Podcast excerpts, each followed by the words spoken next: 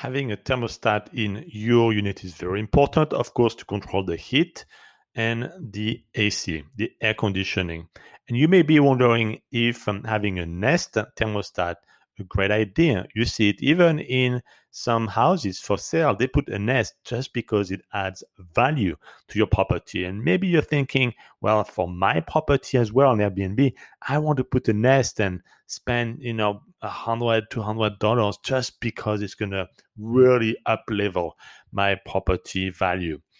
I don't recommend it because believe it or not, but the um, ease of use of a Nest is not that good Of course, 90% of your guests are going to be delighted by it, but you're going to have those 10% that just don't know how to operate it, how to change the settings, how to make sure they can use it correctly.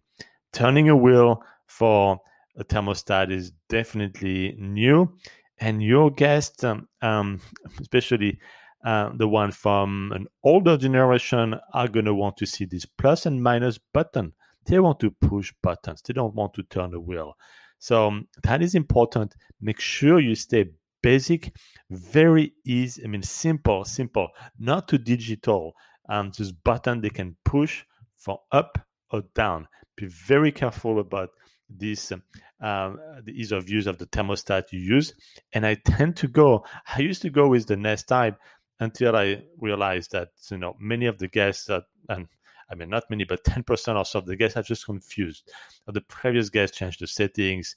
And, uh, and if you want to lock the settings, and we can do that on Nest, you have some guests that are frustrated because now you lock the setting, you're just a bad host.